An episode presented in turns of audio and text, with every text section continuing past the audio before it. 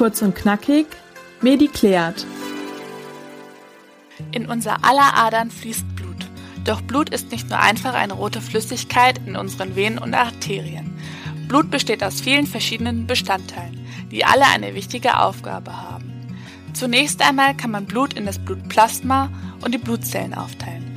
Das Blutplasma ist die Flüssigkeit, die übrig bleibt, wenn man alle Zellen aus dem Blut entfernt. Doch auch das Blutplasma ist nicht nur klare Flüssigkeit, sondern auch hier drin finden sich noch viele wichtige Stoffe. Bei den Zellen gibt es wiederum drei große Gruppen. Die Erythrozyten, die Leukozyten und die Thrombozyten. Die Erythrozyten werden auch rote Blutkörperchen genannt, weil sie für die rote Farbe des Blutes verantwortlich sind. Sie sind wichtig für den Sauerstofftransport im Blut und bringen Sauerstoff in jeden noch so entfernten Winkel unseres Körpers. Ohne den Sauerstoff könnte keine Körperzelle lange überleben. Die Leukozyten wiederum werden auch weiße Blutkörperchen genannt, da sie eher eine weiße Farbe haben. Sie sind für unser Immunsystem wichtig. Ohne die Leukozyten wären wir Krankheitserregern schutzlos ausgeliefert. Und zu guter Letzt haben wir noch die Thrombozyten.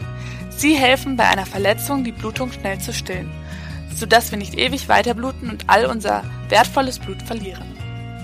Blutzellen haben nur eine begrenzte Lebensdauer von wenigen Tagen bis Wochen.